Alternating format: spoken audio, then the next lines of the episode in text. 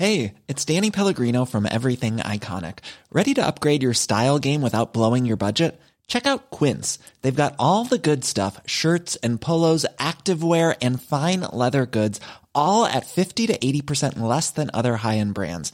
And the best part? They're all about safe, ethical, and responsible manufacturing. Get that luxury vibe without the luxury price tag. Hit up quince.com slash upgrade for free shipping and 365 day returns on your next order. That's quince.com slash upgrade.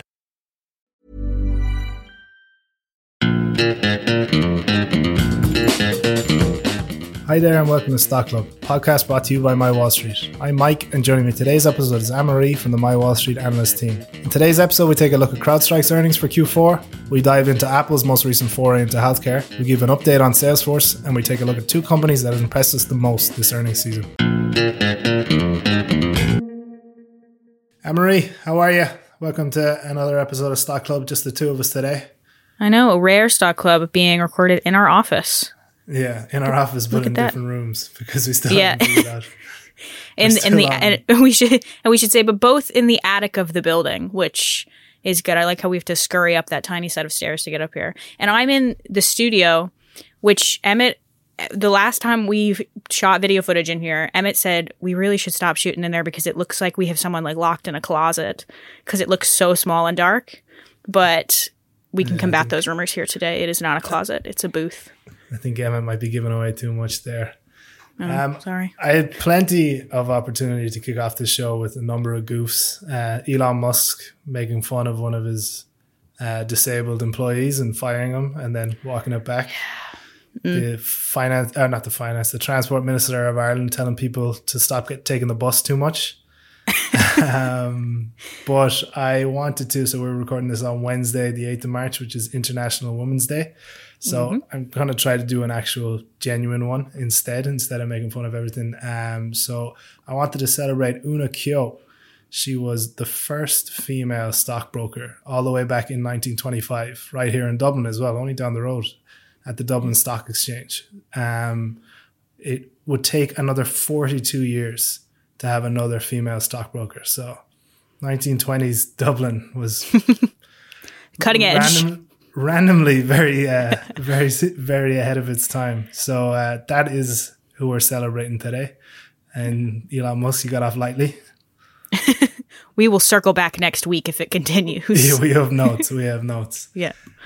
Uh, all right. Well, I should then say we should move from Elon and, and his disaster to maybe something a bit more positive, a bit more light.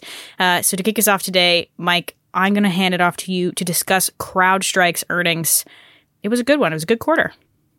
It was very strong. Um, so I think, look, we'll get through this quick. Um, the CrowdStrike has kind of been one of these high end performers for a long time in the software space. And then last quarter, Q3 of its fiscal 2023, we saw a bit of a slowdown, which scared investors. And it really bounced back here. So uh, we'll get into the numbers really quick. Revenue was up 48% uh, year over year. Annual recurring revenue was up 48% as well. Uh, net loss for the quarter was 48 million compared to 42 million for the year before, but non-GAAP net income was 112 million compared to 70 million last year. Free cash, free cash flow was 210 million for the quarter. This was a 33% free cash flow margin, which is pretty damn good. Uh, it added almost 2,000 new subscription customers in the quarter. Its total is now above 23,000. This was 41% growth year over year. The retention figures are off the charts. We had a net dollar retention rate of 125%. So this is a favorite amongst software investors, how mm-hmm. much money it's making off the old cohort. So 2022's customers in 2023 actually contributed 125% of that figure. And then mm-hmm. probably even more impressive was gross retention rate. That was actually at a whopping 98%. So we're losing very few customers here. Uh, plenty of cash and not that much debt on the books, about 2, 2 billion net cash. Um, and then pretty strong guidance in terms of revenue growth. It's going about high 30% for Q1 and mid 30% for the full fiscal year 2024. Um, In terms of guidance, I think 30 30 something percent is a bit of a step down, but uh, what's been a common theme from management is that it likely undershoots it a small bit. Yeah. So then they can outperform it in the quarters to come. So it's kind of under promising and over delivering.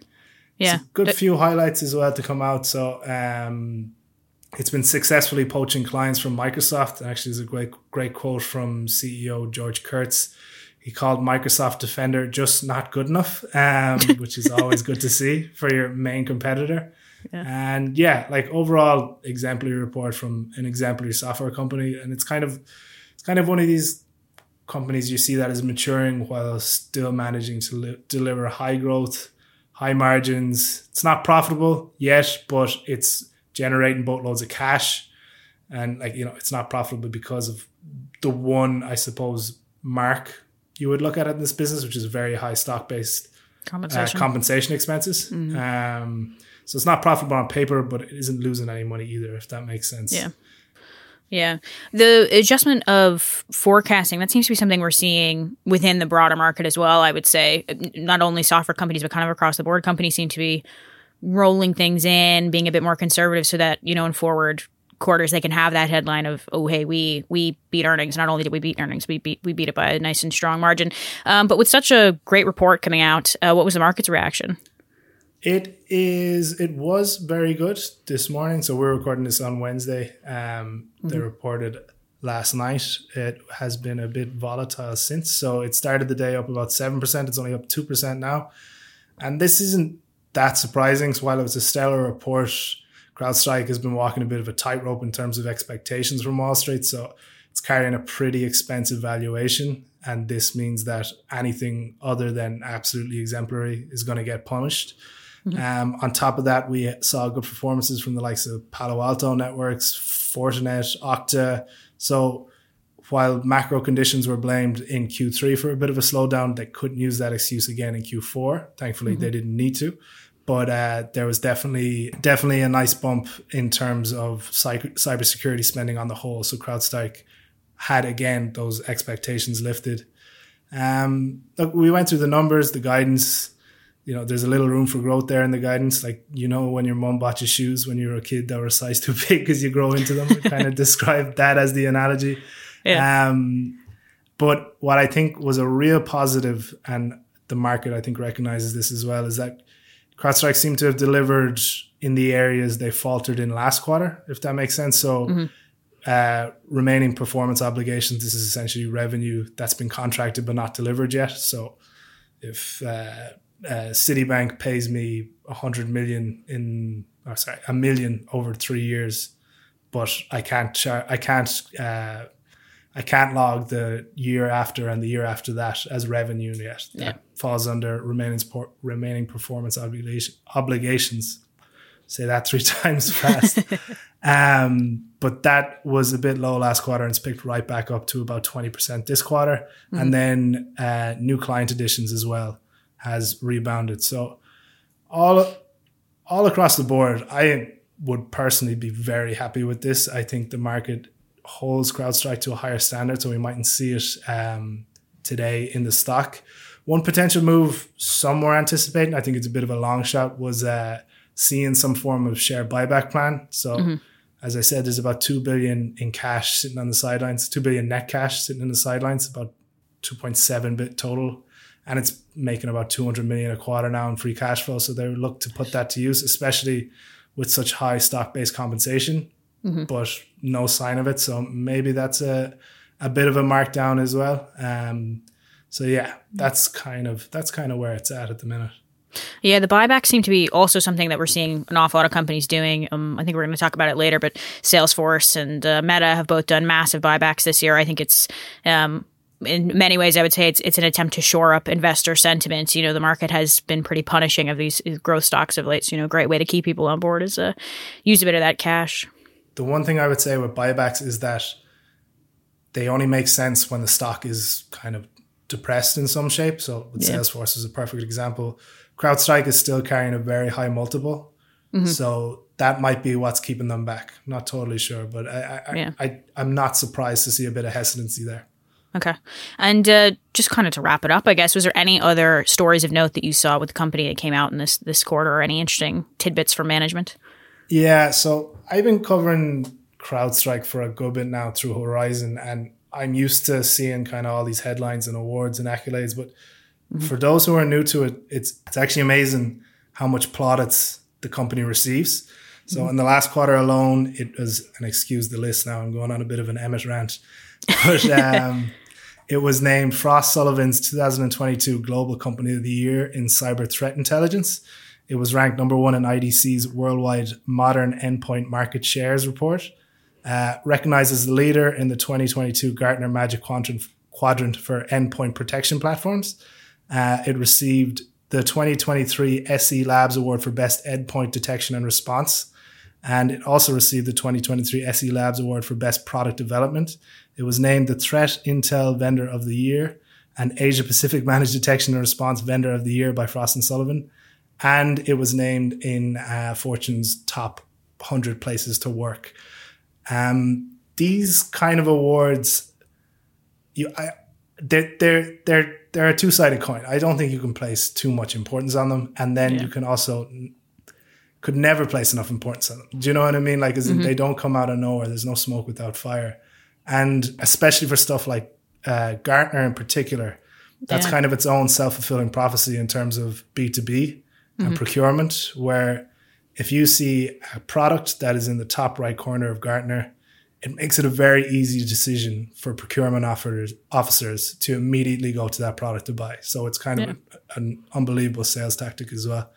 Um, yeah. Apart from that, it nabbed some top execs from rival SentinelOne and it penned a deal with Dell that will see it protecting its commercial PCs. So, all in all, a, a, very solid three months. And I'm getting a little hoarse talking about it. You're so excited. Um, yeah. It might be worth saying when it comes to those kind of awards, and uh, uh, even you referenced Gartner there, which is a resource that I use, particularly when I'm researching companies that are operating in a space that I might not be able to be an expert on. You know, if you're researching a software company that's working in some vertical that like I will never have the opportunity to go in and uh, you know test out the software, or I wouldn't be able to kind of fully understand what its use case might be. When it comes to a company like CrowdStrike, which you know has has is a B two B, can sometimes be complicated if you're coming from an outside perspective. Do you maybe rely on those expert opinions a little bit more when it comes to evaluating a company? Absolutely, and that's a perfect way to describe it. Like, we're not going to know personally how CrowdStrike how CrowdStrike works unless you're a CSO or a CTO. But yeah, there's incredibly detailed stuff there, all about why this company is head and shoulders above its peers. And as George Kurtz said, it is head and shoulders above its peers. So, yeah, brilliant business. A little expensive if you are uh, looking to invest. Maybe maybe spread it out over a couple of months, but um, but yeah, great quarter. Nice. Um, then now I'm going to take a break from talking because my voice is going.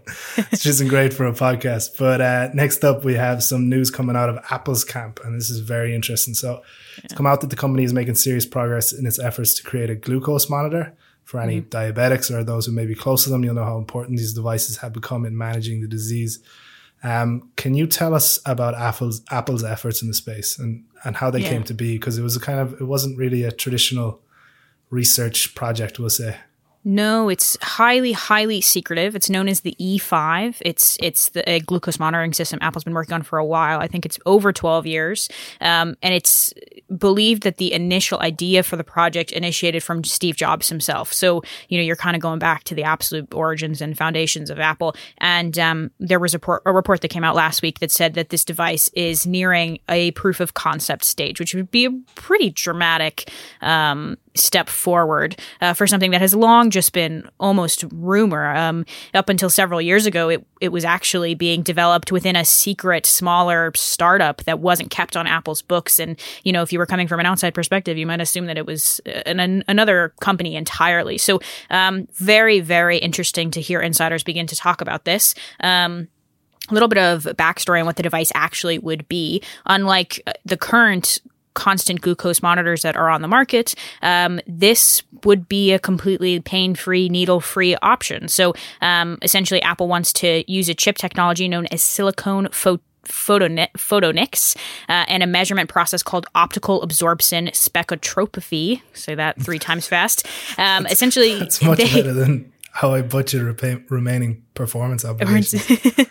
it's hard, like techni- technical terms. Um, essentially, the way that the system would work is quite similar to if you've ever worn like a Garmin or a Fitbit or um, even the Apple Watch itself. You'll know that if it's tracking your pulse, um, underneath it, it's like flashing a laser into your into your veins, so it can see uh, your veins moving. This would be pretty similar. So it's it's gonna uh, use a laser to emit specific wavelengths of light into the area below the skin, where there is interstitial fluid, um, which is the substances that leak out of capillaries, but it is used by uh, constant glucose monitors as well um, to figure out what your blood glucose level is. And then if you're a diabetic, it can help you, you know, live your life in a bit more of a monitored state. The big differentiator here is going to be the complete lack of a needle. So the way that uh, a Dexcom would work, which is a, the very famous kind of brand name of a, a constant glucose monitors, or some of the other options that are on the market, is that a, a tiny needle sits underneath your skin the entire time you wear it. You wear the device for about two weeks at a time, and then you have to swap the needle out. Um, and then that is constantly pinging information either to a reader or, in some cases, a connected device like a phone or an Apple Watch. Um, it's pretty we're in an interesting space now with Apple where it seems from the leaks that we have seen that the device is in a usable state and now they're in the process of making it smaller. So apparently the first iterations of this thing they had were like the size of a tabletop. Huge, huge, huge devices, which obviously if you're trying to be in that, you know, wearable tech connected fitness type of space, that's that's not really a, an option. As of now, it's said that it's gotten down to about the size of an iPhone and it would be strapped to your bicep. So still a good bit larger than any constant glucose monitors on the market, but they're hoping to make that smaller still. I'm getting, I'm Um, getting flashbacks of the Elizabeth Holmes Yeah. the, the size of the size of a small printer or something. You have to use Yeah. like a pint of blood. It's like we, Yeah. we just get this to the size of a phone.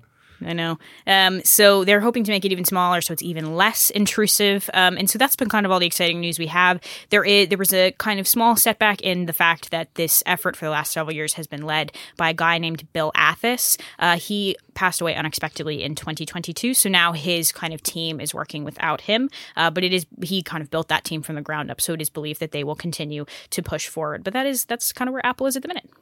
So the treatment of diabetes is big business, especially in the US. I think you Oh, yeah. mentioned you mentioned Dexcom there. Who else uh, at Dex, Dexcom, obviously for one. Who else Mm-hmm. is um, on the chopping block here and ready to get disrupted by Apple? Yeah, it's it's an absolutely massive market. There's good reason that Apple is uh, pursuing it. Um, I would see kind of the first disruption that Apple is targeting here would be the pre-diabetic market, simply because Apple solution seems to be the most hands off, and so it's almost for maybe a more casual user than a type one diabetic per se that needs quite constant monitoring. Um, as of right now, the global diabetic market is worth about 120 billion, and this market will quadruple in size if we include people who would be pre-diabetic. And just a bit of a definition there: someone who is pre-diabetic is someone who is beginning to show symptoms of diabetes, but they're not fully there yet. They, they would be showing symptoms of type two diabetes.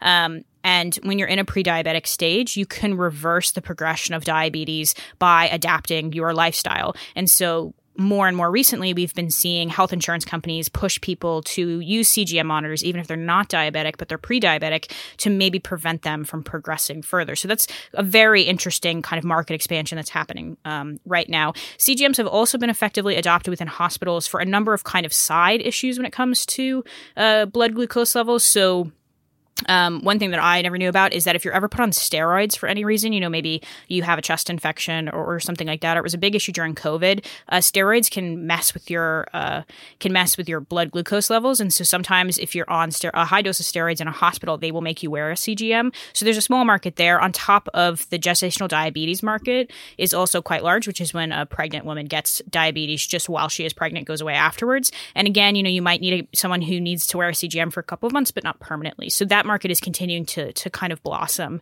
Um, according to insiders, Apple's real goal as of right now, the, the, the tech, the way they're directing the tech is to create a preventative measure that warns people if they're pre diabetic.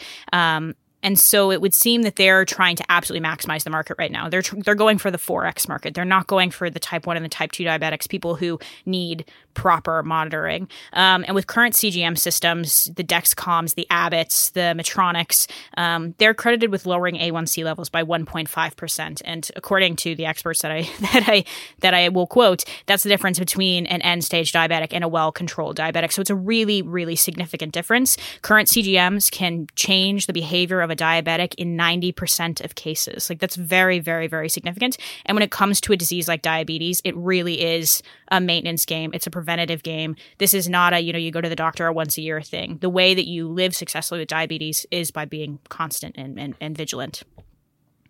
Okay, so let's highlight Dexcom there out of the three. And I'm doing that because Dexcom's sole focus is around diabetes, the care yeah. of it, and especially these glucose monitors. Like Medtronic and Abbott have, I don't know, like huge businesses yeah. beyond just this. So if mm-hmm. you're an investor at Dexcom, would you be worried?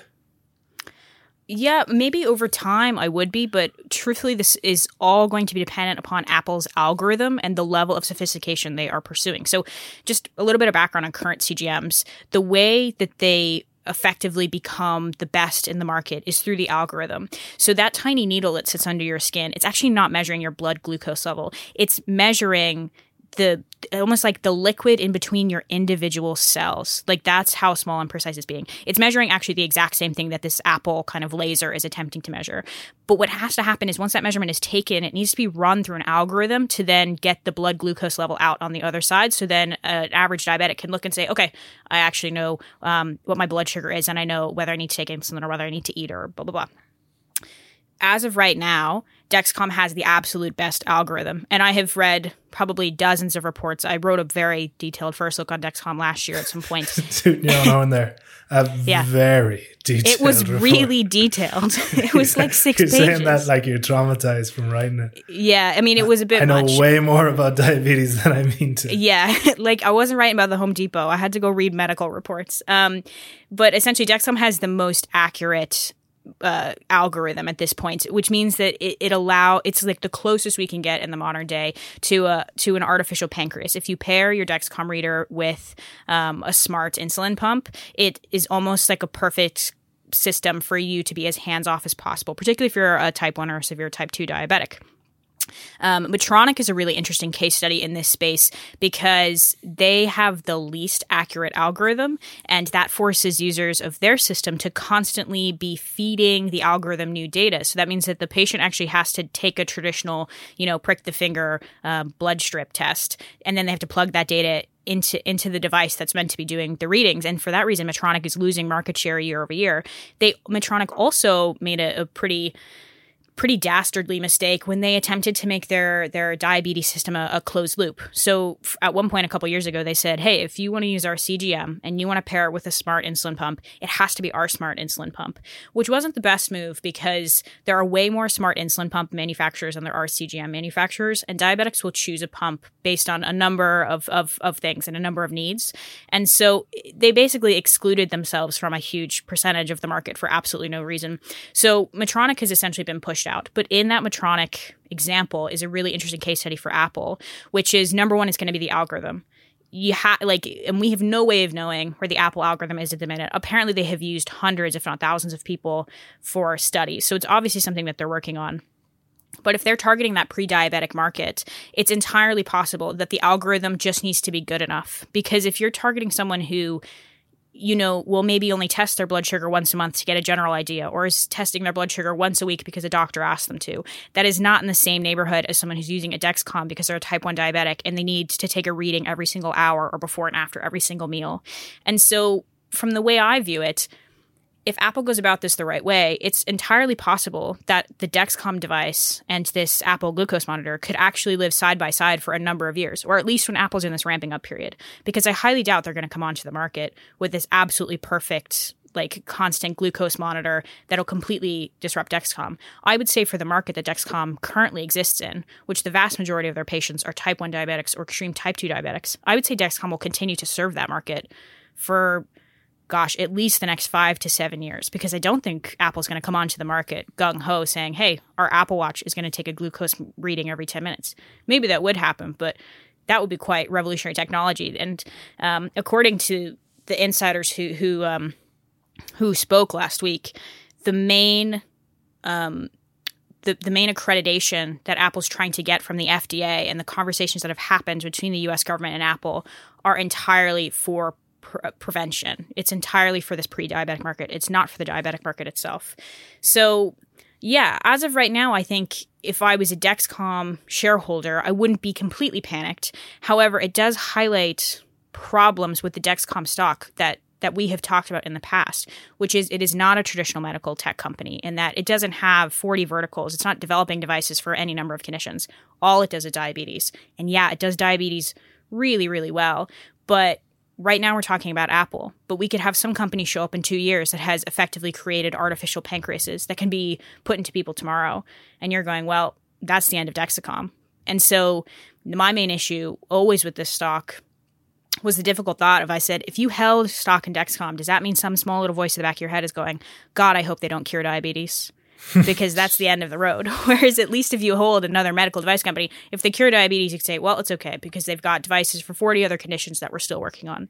So yeah, it really does just highlight a fundamental vulnerability in Dexcom. But I would say the device isn't going anywhere in the next five to seven years. I, I would maybe even say like they have an existing collaboration with Apple. So when it comes to what the Dexcom monitor sends data to, they apparently have a great iOS app that a lot of diabetics just use.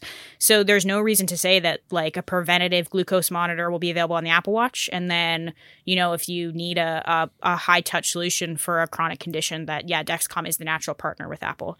Um, but yeah, that's where I see us going right now. Yeah. So what you're saying is seven years time, Apple's going to buy Dexcom. Is that it? I mean, you heard it I here first. I, I wouldn't be surprised. I would say, like, particularly when it comes to medical devices, you have to go through an awful lot of regulation in the US and in the international market. It's probably easier to buy someone who already has that regulation, you know, in the door, particularly when it comes to, like, type 1 diabetes is such a serious condition. I just, I can't see Apple going through all the medical regulation. Whereas it's much easier to get a preventative device that the general population, oh, I, I'll I'll take my my my blood glucose every two weeks to just make sure I'm in a I'm in a healthy range. And oh, you know what? The last six months have been unusual. Maybe I should call my doctor.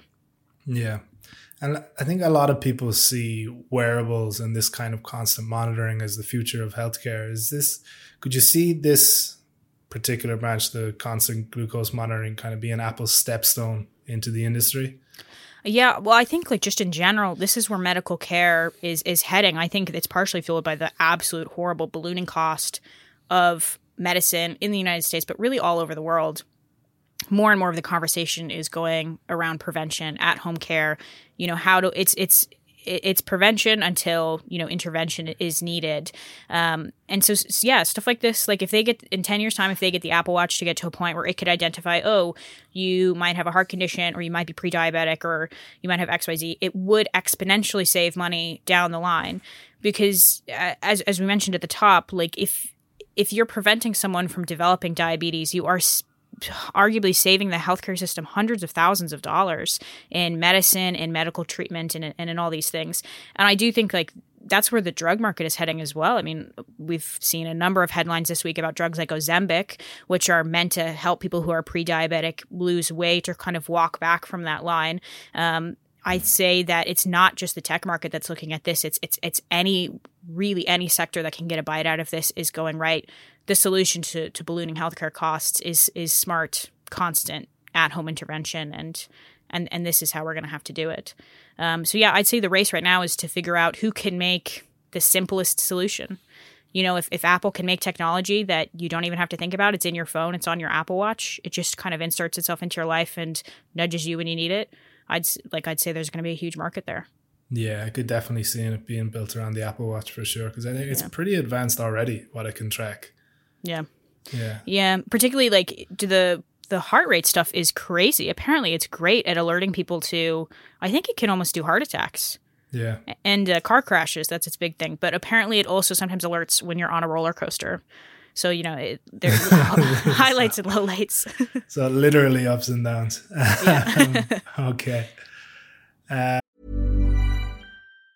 Hey, it's Danny Pellegrino from Everything Iconic. Ready to upgrade your style game without blowing your budget? Check out Quince. They've got all the good stuff shirts and polos, activewear, and fine leather goods, all at 50 to 80% less than other high end brands. And the best part? They're all about safe, ethical, and responsible manufacturing. Get that luxury vibe without the luxury price tag. Hit up quince.com slash upgrade for free shipping and 365 day returns on your next order. That's quince.com slash upgrade. Hey, it's Ryan Reynolds, and I'm here with Keith, co star of my upcoming film, If, only in theaters, May 17th. Do you want to tell people the big news? All right, I'll do it. Sign up now and you'll get unlimited for $15 a month and six months of Paramount Plus Essential Plan on us. Mintmobile.com slash switch. Upfront payment of $45 equivalent to $15 per month. Unlimited over 40 gigabytes per month. Face lower speeds. Videos at 480p. Active Mint customers by 531.24 get six months of Paramount Plus Essential Plan. Auto renews after six months. Offer ends May 31st, 2024. Separate Paramount Plus registration required. Terms and conditions apply if rated PG. Uh, all right, lads, this is your weekly reminder, if you haven't already, to sign up to our newsletter, Charging and Fearless. It's a free email in which you receive a brand new stock pitch every week. We promise it'll be the most valuable 30 seconds you spend in your inbox.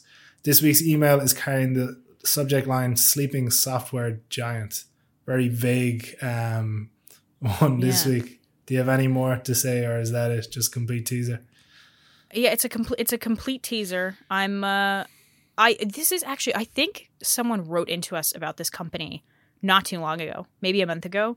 Someone asked us about this. So I hope that one user is incredibly pleased. There And go. everybody else, it'll be a complete surprise. I hope I hope it's the same one listener that is listening to us from uh, Kazakhstan. I hope. We Good for one- good for them. I hope one user from day. Kazakhstan and one from Guatemala. So if if either of you listen to it this week, lads, write into us. We want to hear from you. Uh, good. All right.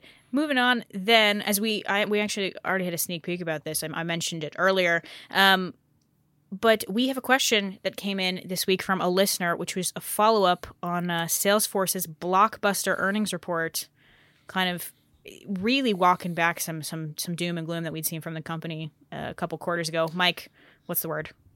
yeah, it's nice to track back. So we did a story about a month ago, maybe five or six weeks ago, um, where we reported about the activist activist investors stacking up in Salesforce. So Elliott Management was the name that always catches some headlines for reasons we've already discussed. But I think at last count there were five activist campaigns now in the company. Is that right? Yep, yep. I think at five you have to start worrying. worrying are you the problem? you know, you don't want to be the person in the room asking like, "Why is everyone here crazy except me?" Yeah. Um, so yeah, we we actually talked about the reasons why uh, why activist investors found Salesforce such an interesting opportunity, but it's worth going over them. So the stock fell about fifty percent for recent all time highs. It was a very bloated company, especially uh, over the course of the pandemic. It one hundred percent overhired. Um, so headcount was out of control, expenses were getting out of hand, and because of that, it was delivering very poor margins and fell to a valuation well below its own historical average and well below other software peers like Adobe or Intuit, those kind of stalwarts, we'll say. Um, these might sound like reasons not to invest. For an activist investor, it's kind of the opposite. It's dollar signs because once you see problems that you can easily fix, there's plenty of potential there for a turnaround. So the most recent quarter, and we get into it between the figures and the comments from management, that turnaround looks to be on the right track already. So revenue, income, margins all outperformed expectations. This could be a little little tactical here, as we said, under promising and over delivering, and especially in this case, um, savvy managers always have this habit of getting rid of all the bad news at once, if that makes sense. So Yeah. when it was all going Pete Tong a few months back, they might have said, let's drop some poor guidance. Look, it'll get punished even worse, but that's fine. And then we're already in the weeds. And then in three months' time, when we get this bit turned around, we can outperform. So, you know, that's a small conspiracy there, but I wouldn't put it past them because it makes a lot of sense just to get rid of all the bad news at once and then almost rebuild from that. Um, on top of that, it also doubled its buyback program from 10 billion to 20 billion. So that's almost uh, 10% of its total market cap, which is nothing to be nothing to be underlooked. Um, it got rid of its mergers and acquisitions department, which has spent about 50 billion quid in the last five years. So that's going to be music to the ears of many activist investors listening to the call. And I think probably the jewel in the crown of this whole call was it's targeting a non-GAAP operating margin of 30% by the first quarter of next year. So that's kind of really where we can see these efficiencies coming in, the cost being cut and becoming a much leaner organization. Uh, if we take a quick glance at its current price to sales ratio, it's just under six. Its five year average was just under nine. So even if we could just get back to that stage, we'd see a mm-hmm. 50% bump on margin expansion alone. So there's a lot of work to be done, but the stock finds itself as a very interesting position. And there's no doubt there's some very intelligent investors in the Elliott managements, in Dan Loeb, and all these activist value points, all these activist companies. There's a reason why they're targeted Salesforce. And I think, you know, if you were to follow them, it wouldn't be the worst idea you had today. So yeah, that's kind of the update on Salesforce. Yeah, it's definitely not activists kind of jumping in a company, stripping it for parts, and waiting for it to go bankrupt three years later. It's uh, it's it's definitely a case in which you know some of those some of the corrections in order to improve that margin are so glaringly obvious. I think we already talked about it, but they're giving Matthew McConaughey ten million dollars a year for Yeah, sorry, I not- can't believe I didn't mention Like- McConaughey yet. Like Ten. What was it? Creative, rid of that. creative uh, consultancy or something. yeah, creative services. But then he was also in their Super Bowl commercial. So did he get paid for the Super Bowl commercial on top of the 10 million a year? We don't know. and Hmm, yeah, interestingly, Benioff said that he was not a part of that negotiation. He said he had nothing to do with the contract, but he's friends with Matthew McConaughey, so I don't believe that. Yeah, but like if you're Paul Singer or Jesse Cohn coming in from Elliott Management and you see the line item give Matthew McConaughey ten million quid, it's it's pretty easy to cut costs. Like I think they know exactly what they're doing. Oh, I wish Yeah. I saw I wish I saw those emails coming from Elliott Management. McConaughey, 10 million question mark? Question mark. Yeah. But it's so funny as well because if you're in that situation, are you happy or sad? Because you're like, what have I bought into? Or also, oh, there's so much room to improve here. Yeah, but I do think we were in a kind of overall market culture where spending like that was totally fine.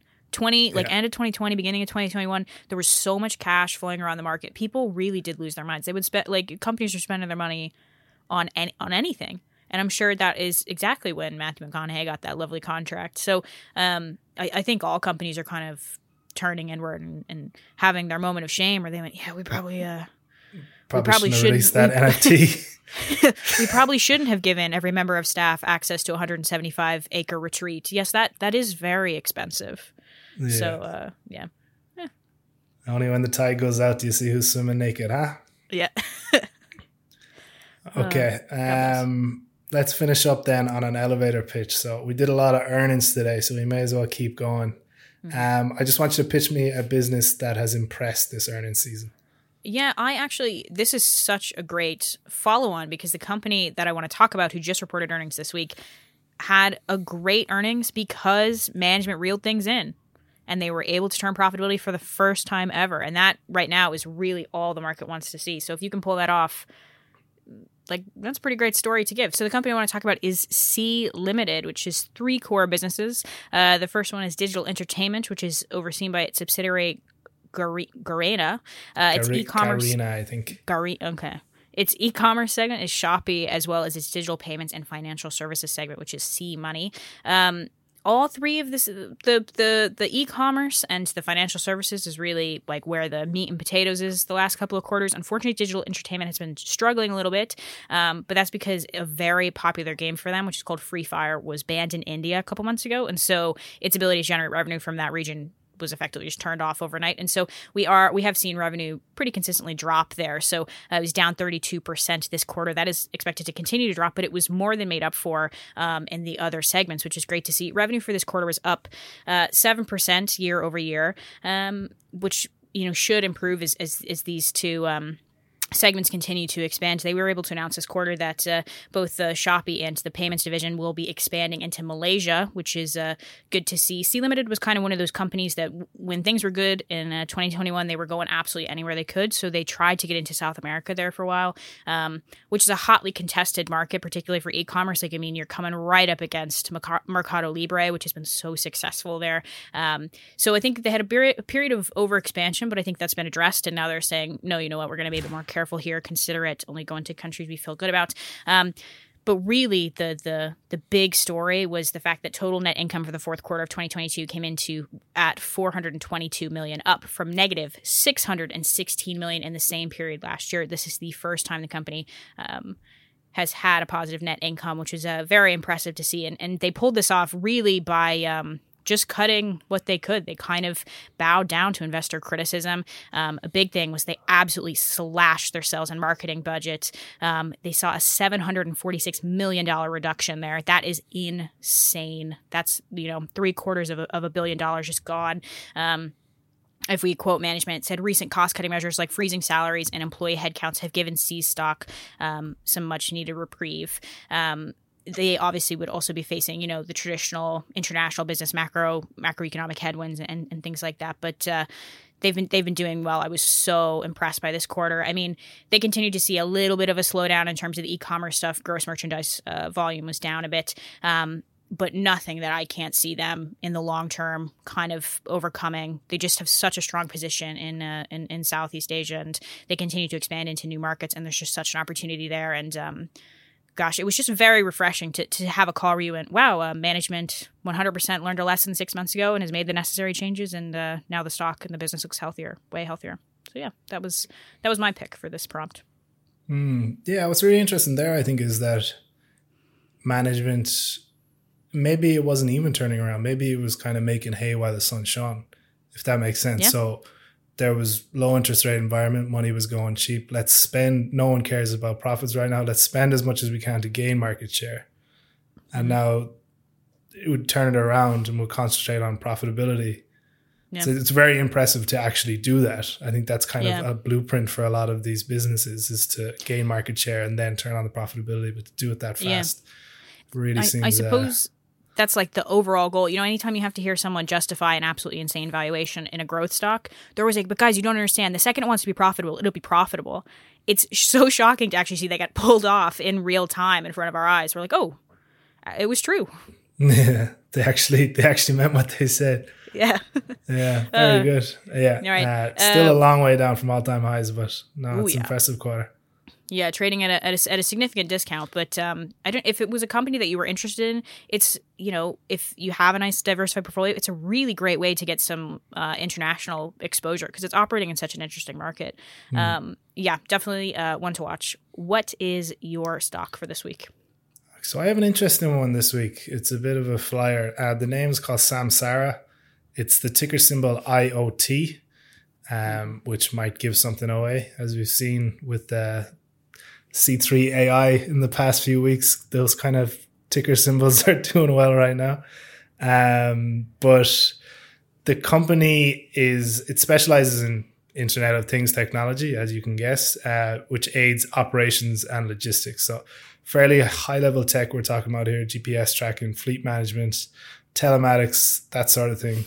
Um, an example of one of its products is this driver coaching service amongst like truck uh, fleets and stuff. It decreased speeding by 58% year over year and accidents by over 50%. So if you can imagine a big trucking company, uh, what that will do for its insurance alone. Mm-hmm. So you can see kind of the effect there. Um, it posted a really strong quarter last week. The stock jumped as much as 19% on Friday. Revenue was up 48%, high gross margins in the 70s. Customers with more than 100K in annual recurring revenue were up 53%. It's unprofitable, unfortunately, but it is a relatively young company and it's growing fast. So we might give it some leniency there. And it's improving, it, improving its operating margin significantly in the past year. So it's guiding for 30% revenue growth in the upcoming year, which is a step down, but remains reasonably aggressive considering how tech has been playing out, res- out recently. And its cash far outweighs its debt. But I think the main reason why I was so interested in this company is because Stanley Druckenmiller's um, Duquesne Capital Management. It bought almost a million shares in Q4 of last year. And for those who don't know, Druckenmiller is kind of a Wall Street legend. He's got an investing record that's up there with Buffett's, if not the same in terms of longevity. It is there with performance. Mm-hmm. He's uh, George Soros's protege, kind of, and uh, he became famous for a trade in the 90s. He went short against the British pound and he nearly set the Bank of England on fire um, so his name carries a lot of weight, and this business kind of seems a bit um, maybe out of his wheelhouse, we'll say. So there's lots of good signs there. It's an interesting growth punt if you're so inclined. Um, just a word of warning: it's had a huge run up in the like the last since I think about November of last year. So I think likely right after Druckenmiller bought all his shares, which might be a coincidence. So it might be a bit of a hot potato at the minute. If you're interested, maybe some dollar cost averaging would be prudent. But yeah, interesting business. Wouldn't mind learning a bit more about it. Nice. Okay, that's it for today's show. Remember, if you have any questions you like answered or elevator pitches you'd like us to tackle, make sure to get in touch. You can find us on Twitter at My Wall Street HQ, on TikTok at My Wall Street, or simply just email us at pod at mywallstreet.com. If you're enjoying the show, make sure to tell your friends about us, leave us a review on whatever podcast platform you listen to us on, and sign up to Charging and Fearless. Anne Marie, thanks for joining me today. Everyone, thanks for listening. We'll talk to you next week.